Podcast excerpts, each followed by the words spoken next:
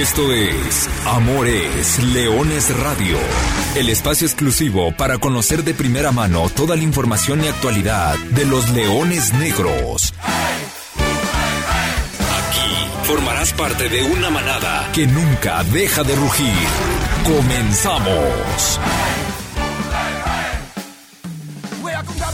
Hola, ¿qué tal? Hola, ¿qué tal? Muy buenas tardes. Estamos aquí en Amores Leones Radio, el único espacio en el cual nos dedicamos a analizar al equipo de la Universidad de Guadalajara. Listos y dispuestos para platicar, para analizar y para comentar las circunstancias que atraviesa Leones Negros en esta última fecha de la Liga de Expansión. ¿Por qué? Porque el conjunto de Luis Alfonso Sosa, luego de su victoria contundente sobre Raya 2, llega con esperanzas. Esperanzas grandes, esperanzas pequeñas, esperanzas medianas. Lo estaremos analizando a lo largo de toda esta hora y sobre todo matizando cuáles son los escenarios y que usted tome la mejor decisión y sobre todo usted se encuentre muy bien informado de cómo está el escenario del conjunto de Leones Negros. Yo me presento, soy Carlos Alberto Valdés, quien los estará acompañando en estos primeros minutos en lo que llega el señor Arturo Benavides, que no debe de tardar. Mando un saludo a toda la gente que nos escucha en el podcast de Amores Leones, disponible en Spotify, disponible también en Apple Podcast, Google Podcast, en prácticamente todas las plataformas digitales. Está disponible semana sí y semana también este espacio de análisis de la Liga de Expansión de los Leones Negros, en el cual platicamos también de la Liga TDP, porque tenemos liguilla en esta competición que estará buscando hacer algo que Leones Negros no ha conseguido en su modalidad sin ascenso. Es decir, campeonar en esta división. Terminó campeonando en la temporada 2015-2016 de la mano del propio Aguizol Sánchez, el ascenso posterior a la segunda división, en ese momento hoy Liga Premier, pero en su modalidad de equipos de filiales Leones Negros no ha podido campeonar y va a buscar acceder a los cuartos de final enfrentando a uno de los favoritos, a uno de los contendientes, a uno de los equipos que terminan marcando la vara de medir en esta competición. Estamos hablando de los Tuzos del Pachuca. Mañana arranca esta competición y a partir de eso platicar con ustedes de lo que viene, platicar con ustedes del partido el cual va a tener que afrontar Leones Negros de la Universidad de Guadalajara el día de mañana en el dos veces mundialista Monumental Estadio Jalisco, porque va a enfrentar por donde lo veas, por donde lo analices, al equipo con los resultados más pobres de este clausura 2023. Y este escenario de llegar a buscarte la vida contra el último clasificado me parece poco explorado para unos leones negros que primero tienen que hacer la tarea, pero tenían que depender de cuatro resultados, que se diera uno de esos cuatro. Y en ese aspecto Dos, el día de ayer ya no se dieron con la victoria de Alebrijes y el empate de Venados. Todavía tiene dos velitas el conjunto de Luis Alfonso Sosa para buscar esa clasificación y repetimos, además de tener que ganar. Así que listos, listos para platicar de esos temas. Pero como se define el clausura 2023, como también se define el destino de estos leones negros, que hay que decirlo, pase lo que pase el día de mañana y pase lo que pase en el resto de escenarios, la temporada regular para Universidad de Guadalajara va a ser mala. Habrá que matizarla, habrá que sopesar cómo han sido los resultados, cómo han sido las propias sensaciones de estos Leones Negros en este clausura 2023, pero en su fase regular, para un servidor, para Carlos Alberto Valdés, sin lugar a dudas, estamos hablando de una temporada que le ha costado, una temporada que para nada es positiva y que primero consiguiendo el boleto a la repesca y a partir de ahí comenzando a soñar, se puede tornar de una manera distinta y emanando sensaciones completamente contrarias. Gracias al profesor Carlos Alberto Valdés que arrancó con eh, este programa y que ya nos daba un poco de lo que vamos a platicar. Hablaremos, por supuesto, del escenario de los Leones Negros y del arranque de la liguilla de la Liga TDP. Y si nos da un poquito de tiempo, les platicamos algunos ecos, lo poco que hemos podido enterarnos de la reunión suscitada el día de ayer en las instalaciones de la Federación Mexicana de Fútbol. Todos los presidentes de la Liga de Expansión visitaron al presidente de la Liga, Miquel Arreola, los personajes de Federación Mexicana, para externarle situaciones, eh, dudas, quejas, molestias en torno a esta Liga de Expansión. El resultado es te escuchen y listo, ¿no? Porque a quien se las dices y a quien viertes tus, tus quejas o tus dudas o tu molestia, pues te va a escuchar y lo mejor que te puede pasar es que sea empático contigo y que te diga, ah, ok, y ya. O sea, no, no, no puede hacer nada. En este caso, eh, Miquel Arreola, Miguel Ángel Díez, eh, presidente de la liga, director de la liga de expansión. Al final de cuentas, los que van a tomar la decisión son los, son los dueños de, de los equipos de primera división. Y ellos van a decir, ah, ¿quieres volver a poner en riesgo por hacer las cosas mal o no. Y, eso seguramente se resolverá en el próximo mes de mayo.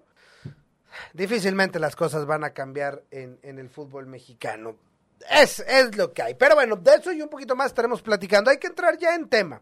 Ya nos daba el, el profe la presentación bien de lo que, de lo que sucedió y platiquemos, porque vamos con la buena y la buena fue lo que sucedió el jueves pasado en la cancha del Estadio Jalisco. Los Leones Negros necesitaban ganar para mantenerse con vida. Tuvieron un primer tiempo que dejó muchas dudas, pero en un segundo tiempo de lucidez ofensiva, de contundencia, un equipo que mostró una cara o la cara que queríamos ver de Leones Negros durante todo el torneo y que cuando ves esa cara dices es que no puede ser que los leones negros estén donde están. O sea, y no es porque lo, no es porque los otros sean muy buenos, es porque Leones Negros dejó de hacer muchísimas cosas. Ahora lo analizaremos. Pero bueno, el caso es que primero, arrancando el segundo tiempo, Leonardo Fabián Martínez, Fabián Martínez Landeros se banda el gol del torneo. O sea, una jugada desde medio campo a pura fuerza, a puro físico. Ya había dado avisos de que podía haberlo hecho en alguna jugada. Termina recortando dos veces a un defensa, tirándolo de nalgas dentro del área. Abre el marcador. Después Martín Galván, Juan de Alba, el Güero Villalobos. Y la fiesta fue completa. 4 por 0. Marcador que dejó con vida a Leones Negros. No dependiendo de sí. Ahora entraremos a, a esa situación. Pero antes, profe, hay que analizar primero una gran victoria de Universidad de Guadalajara. De esas victorias que nos tiene acostumbrados sobre todo por, por la contundencia de un equipo. Sí, es un habitual de Leones Negros, como tiene las salidas de olla en el cual se come tres o cuatro en un partido random en la campaña, también tiene estas notas tan positivas, sea el contexto que sea, y tan, tan claro como esto, a la jornada 17 terminando la 16, Leones Negros, un equipo que en estos momentos ni siquiera está en puestos de repechaje, llegó como la tercera mejor ofensiva. Y esto es una auténtica locura que termina por, por demarcar cuáles han sido las falencias, falencias que no se han demostrado cuando menos en los últimos cuatro partidos. ¿Por qué? Porque Leones Negros de los últimos 360 minutos ha recibido solamente un gol y esto me parece muy importante y tiene consecuencias y tiene nombres propios. Pero regresando al encuentro, golazo de, Martínez, ¿eh? un golazo por donde lo quieran ver. ¿Por qué? Porque y me comentaban, no, es que estuvo ahí. ¿Ahí dónde? Ahí dentro de la cancha estuvo Martínez, porque ese, esa asistencia se la da en Estroza de un saque de banda en el primer cuarto de la cancha. A partir de ahí es velocidad por la banda de la derecha. Guillén sale muy mal parado en la fotografía, doble recorte, definición ante la salida de Barreda. Y el 1 por 0 que me parece que más allá de encaminar y dar una ventaja, definió el partido, porque a partir de ahí Rayados no tuvo la capacidad de generar, no recuerdo y viendo el resumen, viendo la repetición del partido, no hay otra jugada de peligro como si las tuvo Rayados en el primer tiempo, sobre todo con Ali Ávila, que por el costado de la izquierda generó cierto peligro en el primer lapso, pero Leones Negros se puso arriba en el marcador, manejó el partido a placer, Rayados no pudo, hizo cambios, dio ingreso a Michel Rodríguez, que me parece uno de los futbolistas más interesantes de la oncena de Nicolás Sánchez, cae el dos goles por cero en una jugada que rescatan de muy buena manera el rebote, buena definición de Martín Galván y el 3 y el 4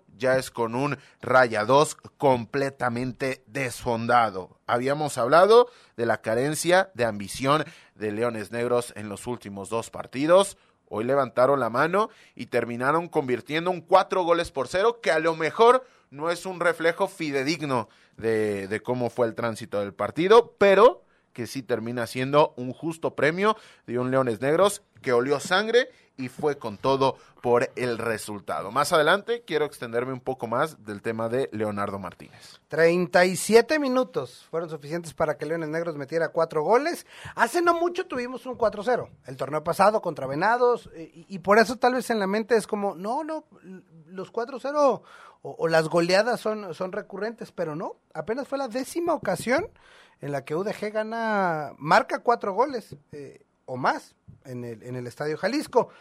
Hablabas de los goles. La tercera mejor ofensiva de la Liga de Expansión. Por primera vez en 14 años, desde la reaparición de Universidad de Guadalajara, se ha firmado una temporada, llámese temporada, torneo, apertura y clausura, temporada futbolística, año futbolístico, con 50 goles. El más prolífico, ¿eh? O sea, nunca antes habíamos estado cerca de los 50 goles. En ninguna de las tres anteriores habían acumulado dicha cantidad. La más cercana, la 2015-2016, con 47 goles. Aunque hay que decirlo, aquello fue en 30 partidos, ahora van 33, serán 34 con el día de mañana. Hablamos solamente de fase regular. Tercer dato de que nos arroja el partido, el capitán bicentenario José Romario Hernández Parra, capitán melenudo, se convirtió en el primer jugador en la historia de esta franquicia o de esta nueva era de los Leones Negros en llegar a 200 partidos con la camiseta en el primer equipo. Romario Hernández habrá que, habrá que tomarlo en cuenta. Después, raya, raya cero, porque cero. Los rayados nunca jamás en la vida, en los cuatro partidos que se han jugado contra UDG, le han marcado gol al equipo de la Universidad de Guadalajara. Y eso termina por demarcar absolutamente todo, porque se convirtió también en la cuarta valla invicta en lo que va de la campaña. Poco a poco se va mejorando este registro y este, este buen momento de Leones Negros, repito, para mí tiene nombres propios. Primero, la piedra angular es la consolidación del once. Cuando ya tienes un once reconocible, lo hemos visto, es la vía, es el método, la receta de Luis Alfonso Sosa para proyectar a un equipo hacia sus máximas capacidades y mencionar el caso de Felipe López, que también está atravesando un buen tramo de campaña, mencionar el regreso de Alejandro Carreón, que me parece que ha sido fundamental, y en el caso de, de Leonardo Martínez, a donde quería llegar explicar el contexto en el cual se desempeña el camiseta 83 de Leones Negros. Él viene de un proceso de Liga TDP, brinca y llega al primer equipo ante la salida de Raí Villa y me parece, lo mencionaba en la transmisión, que esa es la, nota más positiva de la partida de Raí Villa de hacia Guatemala. ¿Por qué? Porque le ha dado oportunidad a este futbolista, que sí, no tiene nada absolutamente, ningún registro que, que, te haga ir para atrás, pero dentro de esta liga de expansión, un hombre como Ali Ávila es de los llamados más importantes y más trascendentes para levantar la mano y buscar primera división. Está dentro de una estructura y eso le va, le va a ayudar y le va a facilitar las cosas. Pero Ali Ávila, que repito, es uno de los nombres propios más destacados de la liga de expansión, cuando menos en, esta, en este año calendario, en esta campaña lleva cuatro goles. Leonardo Martínez, que ha sido golpeado, que ha sido cuestionado, que ha sido ninguneado, lleva tres anotaciones. Entonces, me parece que lo del, no sé si canterano universitario, está firmando una campaña de notable hacia arriba. Repito, no ha dejado cifras que sean una locura, pero evaluando su contexto, evaluando el momento del equipo y evaluando también las tareas las cuales tiene que desempeñar dentro del terreno de juego, me parece que, está firmando una buena campaña. Sí, muy buena, muy buena, destacada. Esos nombres que salen torneo a torneo y que, y, que dan gusto. Ahora, este resultado dejó a, a Leones Negros parado en un escenario con posibilidades, pero no dependiendo 100% de sí. Lo explicabas y lo explicabas muy bien hace unos instantes. ¿Qué necesita Leones Negros para poder depender de sí, para que la victoria sea suficiente? Que Venados perdiera, ayer empató, lo perdía. Lo perdía. Y, y, aparte lo empató un canterano de Leones Negros. Pero bueno. Que perdiera o, que no ganara eh, Alebrijes. Alebrijes le ganó a Pumas Tabasco. Por cierto, haciendo el, disclaimer eh, o el anuncio, ya lo veníamos diciendo desde hace un par de semanas. Pumas Tabasco no va a entrar a la liguilla a pesar de que tiene los puntos suficientes. El equipo de Tabasco, el equipo de la UNAM, no puede entrar a la liguilla porque es el último lugar de la tabla de cocientes y por eso se abrió un lugar 13. Ya lo habíamos platicado, simplemente hacer el recordatorio. Entonces, lo de Alebrijes y de Venados ya no se dio. Para este miércoles, Atlético La Paz. Si pierde Atlético La Paz en Celaya, Leones Negros puede.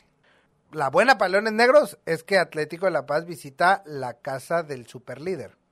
Lo malo es que para que Celaya sea superlíder y garantice, necesita que el partido que les precede tenga un resultado no favorable para el tapatío, o el empate sería suficiente. Suficiente para que Atlético de La Paz consiga su objetivo y Celaya también. Y de paso dejen fuera a Leones Negros.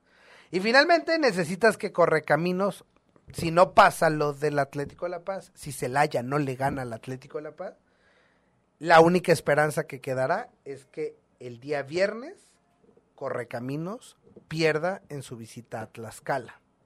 Tlaxcala necesita ganar para mejorar su posición en la clasificación, para recibir como local el repechaje, pero a ambos un empate también les da su boleto garantizado en la fase final.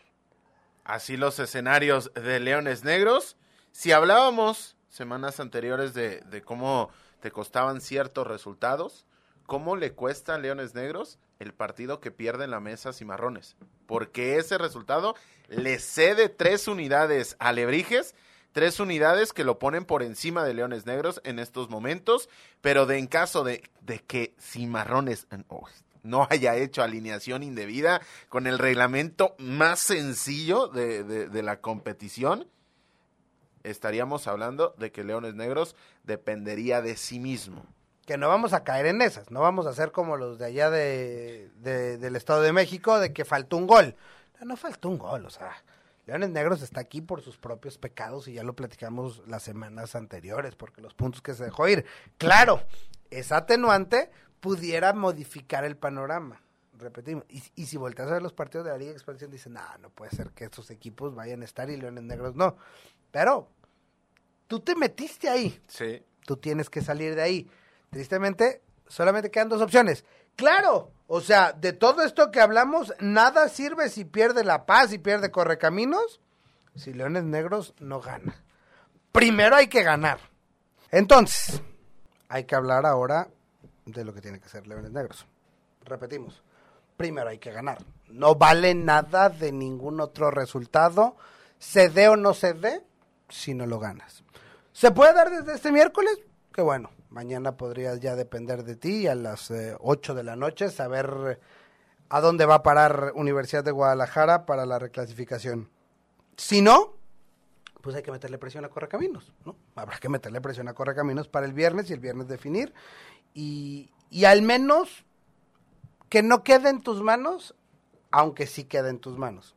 Obviamente responsabilidad del equipo que se quede fuera, pero al menos en el cierre lo hiciste de una manera medianamente positiva. Este jueves es la última llamada para los Leones Negros, 6 de la tarde, Estadio Jalisco, reciben a Dorados de Sinaloa. El calendario le permite cerrar a UDG los últimos dos juegos jugando en casa Y aún mejor, jugar contra el colero de la expansión MX. Es un duelo que en lo estadístico te va, te va a ver enfrentando al peor equipo. Ojo, ojo. Dentro de lo que juega el equipo de Rafael García, si solamente quitas el marcador, que es lo más importante, pero si quitas el marcador, no es un equipo que, que sea ni aburrido de ver, ni sea en deprimento un equipo extremadamente directo, un equipo sin una idea, tiene una idea, no tiene las armas para poderlas llevar a cabo y conseguir los resultados, pero tiene una idea, tiene su línea de tres muy consolidada, una salida muy limpia en el momento que lo puede hacer, no tiene contundencia, tiene un promedio de edad muy bajo y eso, al contrario de lo que pasa con Rayados, esto me parece que habla de la carencia de recursos en cuanto a los futbolistas a los cuales puede acceder, porque tiene un promedio de edad de 23 años. Rayados, hay que recordar, tiene un promedio de edad utilizado en la campaña de 21,6. ¿Y esto qué conlleva? Que no son talentos que estén considerados para el primer equipo. Son los futbolistas que a lo mejor tienen cositas, te lleva a mantenerlos dentro de la estructura de grupo caliente, pero tampoco son la opción A y la opción B, sino que son los los unidad B, los más rezagados que siguen teniendo posibilidades de seguir progresando. Bajo esa idea, el equipo de Rafael García en lo que va de la campaña ha recibido 33 goles.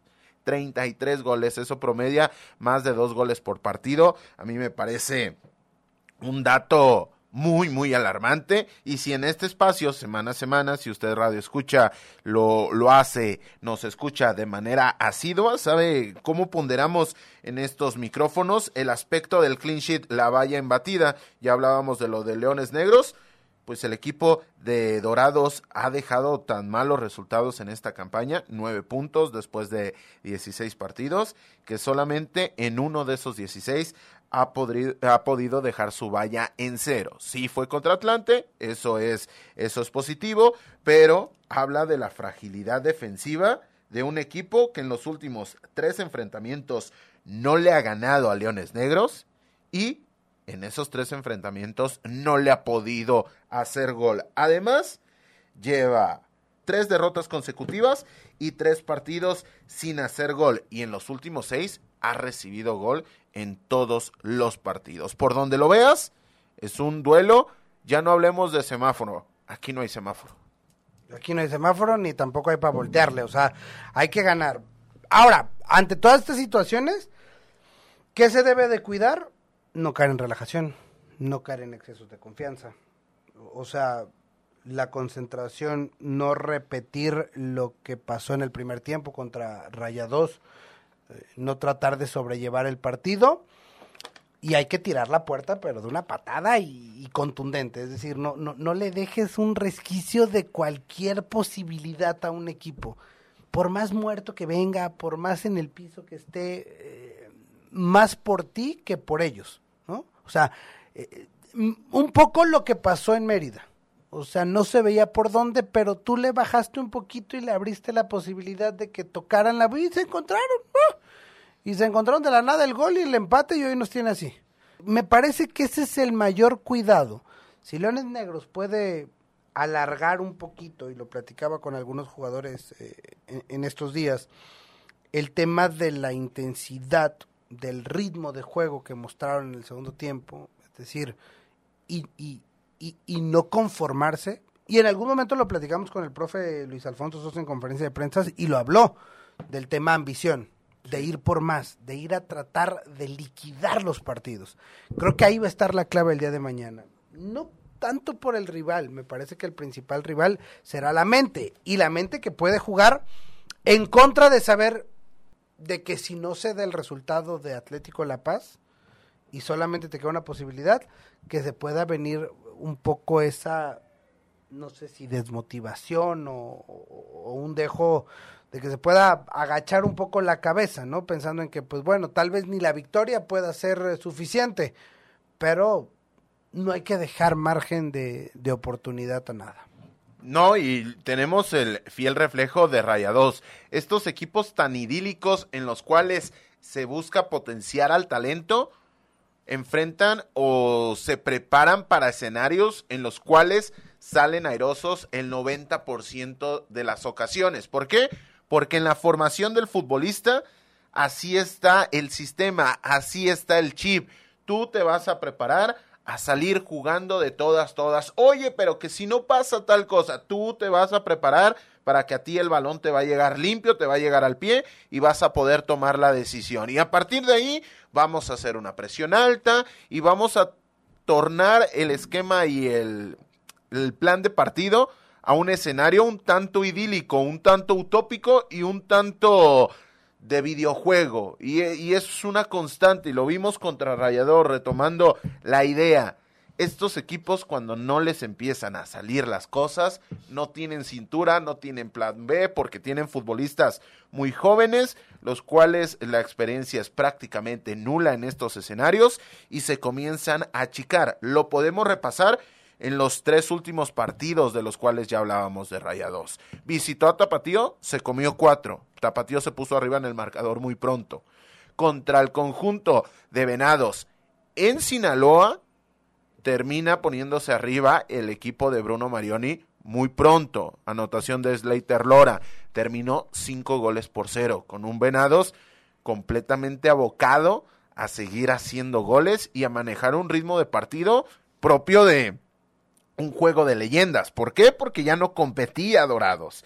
Y si repasamos el último duelo, fue el pendiente de la jornada número uno contra Correcaminos. Un Correcaminos que sí gana el partido, lo hace en el 90 más 7 con una descolgada por el costado de la izquierda, centro hacia atrás, definición del conjunto de la Autónoma de Tamaulipas, pero conforme fue avanzando el reloj, fue creciendo el conjunto de Rafael García, fue generando posibilidades, muchas pocas de qué calidad, júzguelo usted, pero fue generando, fue produciendo y se fue creyendo capaz de competir. Ese precisamente, como bien lo decías, es el escenario que por todos los medios tiene que evitar Universidad de Guadalajara el día de mañana. No hay mucho más eh, que alargar ni que darle vueltas.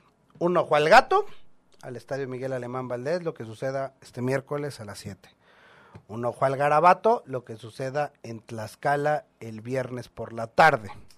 Pero lo más importante es lo que pase este jueves, 6 de la tarde, en el Monumental Estadio Jalisco. La transmisión a través de Frecuencia Deportiva 1340 de AM, a través de 88.7 de FM en radio y en televisión.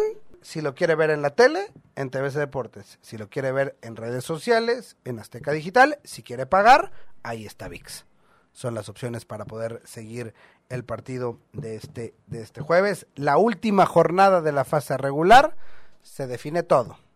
Los Leones Negros reciben adorados y tienen que ganar o se nos acabó el clausura 2023. Liga Expansión MX Clausura 2023, jornada 17. Escucha este jueves, Leones Negros contra Dorados, por arroba 88.7 FM y frecuencia deportiva 1340 AM, a partir de las 5.50 de la tarde, en vivo, desde el monumental Estadio Jalisco, Radiorama, la cadena que une a México, la casa del deporte en Jalisco. Vamos al buzón de la manada. Brian Márquez, ¿cómo estás? Buenas tardes. Participación del público. ¿Qué tal? Buenas tardes, un gusto saludarles. Sí, escuchando la opinión de la afición. Juan José Hernández dice que ojalá se den los resultados para llegar al repechaje. ¿Cuál crees que pueda ser más viable? Para mí el, el, el de La Paz. O sea, todos creemos que Celaya tendría que ganarle porque aparte La Paz es un equipo un muy mal visitante. Sí, sí, sí, le, le cuesta bastante. Fernando Hernández dice que mañana gana la UDG 2 a 1. Ay, se me te quedaste corto, Fer. Mientras que Diego Márquez espera que mañana se repita el resultado de cuatro goles por cero ante Dorados. No me parece para nada inviable. Todo estaría servido para que Leones Negros ganara de una manera amplia. No, no sé exactamente el resultado, pero sí de una manera contundente. Y por último tenemos a Oscar Miguel Lozano que vamos por ese pase a la liguilla. Vamos por ese boleto de la liguilla. Habrá que ver. Hay que ganar, hay que esperar. Tal vez ganando ya sabemos si no hay que esperar, o tal vez si habrá que esperar. Ah, nada que el Dios tiempo no nos lo resuelva, ya sea en un lapso de nueve horas, o en 24, o en 48, o en un poquito más. Pero el próximo miércoles seguramente ya sabremos en qué depara todo esto. Así que, así que estar pendientes, pendientes. Gracias a Brian Márquez y nosotros tenemos que cambiar, nosotros tenemos que cambiar de, de cancha y antes de despedirnos hay que platicar de las categorías inferiores del fútbol mexicano. Primero con las Leonas Negras. Las Leonas Negras se metieron a los cuartos de final, se metieron al TEC Campus Estado de México y en un partido eh, donde en el primer tiempo prácticamente resolvieron las borregas, terminaron derrotando los 2 por 0 y no pudieron igualar la hazaña del año anterior en el que las Leonas sí se metieron hasta el Final Four con el atenuante, hay que decirlo, que este año las Leonas perdieron a su cuerpo técnico. Ceci Cabrera, Cari Maravillas, Saya, ellas dejaron la institución, se fueron a dirigir a Cruz Azul, a la categoría sub-18, y actualmente están dirigiendo al equipo femenil de Cruz Azul. Entonces, pues entendiendo que perdiste tu cuerpo técnico, hay que tomar esa atenuante sobre el proyecto femenil de las Leonas Negras, que nuevamente tendrá que, que seguir avanzando y seguramente seguir dando pasos interesantes. Ahora, el siguiente tema. La Liga TDP. Los Leoncitos Negros están nuevamente en la liguilla y me parece que les tocó bailar con la más fea porque habrá que enfrentarse en la ronda de octavos de final a los Tuzos del Pachuca. Que para quien no lo sepa, su representativo de la siguiente división quedó bicampeón de la Liga Premier y prácticamente eso termina demarcando la dificultad la cual va a tener que enfrentar el conjunto de Raúl Rico. Y además te digo que el partido lo pusieron en domingo la vuelta porque el sábado juega Pachuca para que el domingo puedan bajar jugadores de la sub-18 y la sub-20 porque si en Pachuca algo quieren es ganar todo lo que juegan y más en categorías inferiores. Sí, totalmente. Primero, platicar del último partido, el correspondiente a la jornada número 22 del conjunto de los Leoncitos Negros. Empataron a cero frente a Gallos Viejos y terminaron ganando el punto extra. Y me parece que era un duelo el cual no podías dejar puntos y eso te termina condicionando en cuanto al rival que vas a tener que enfrentar. Terminó la oncena de Rico con 40 puntos, cuarto lugar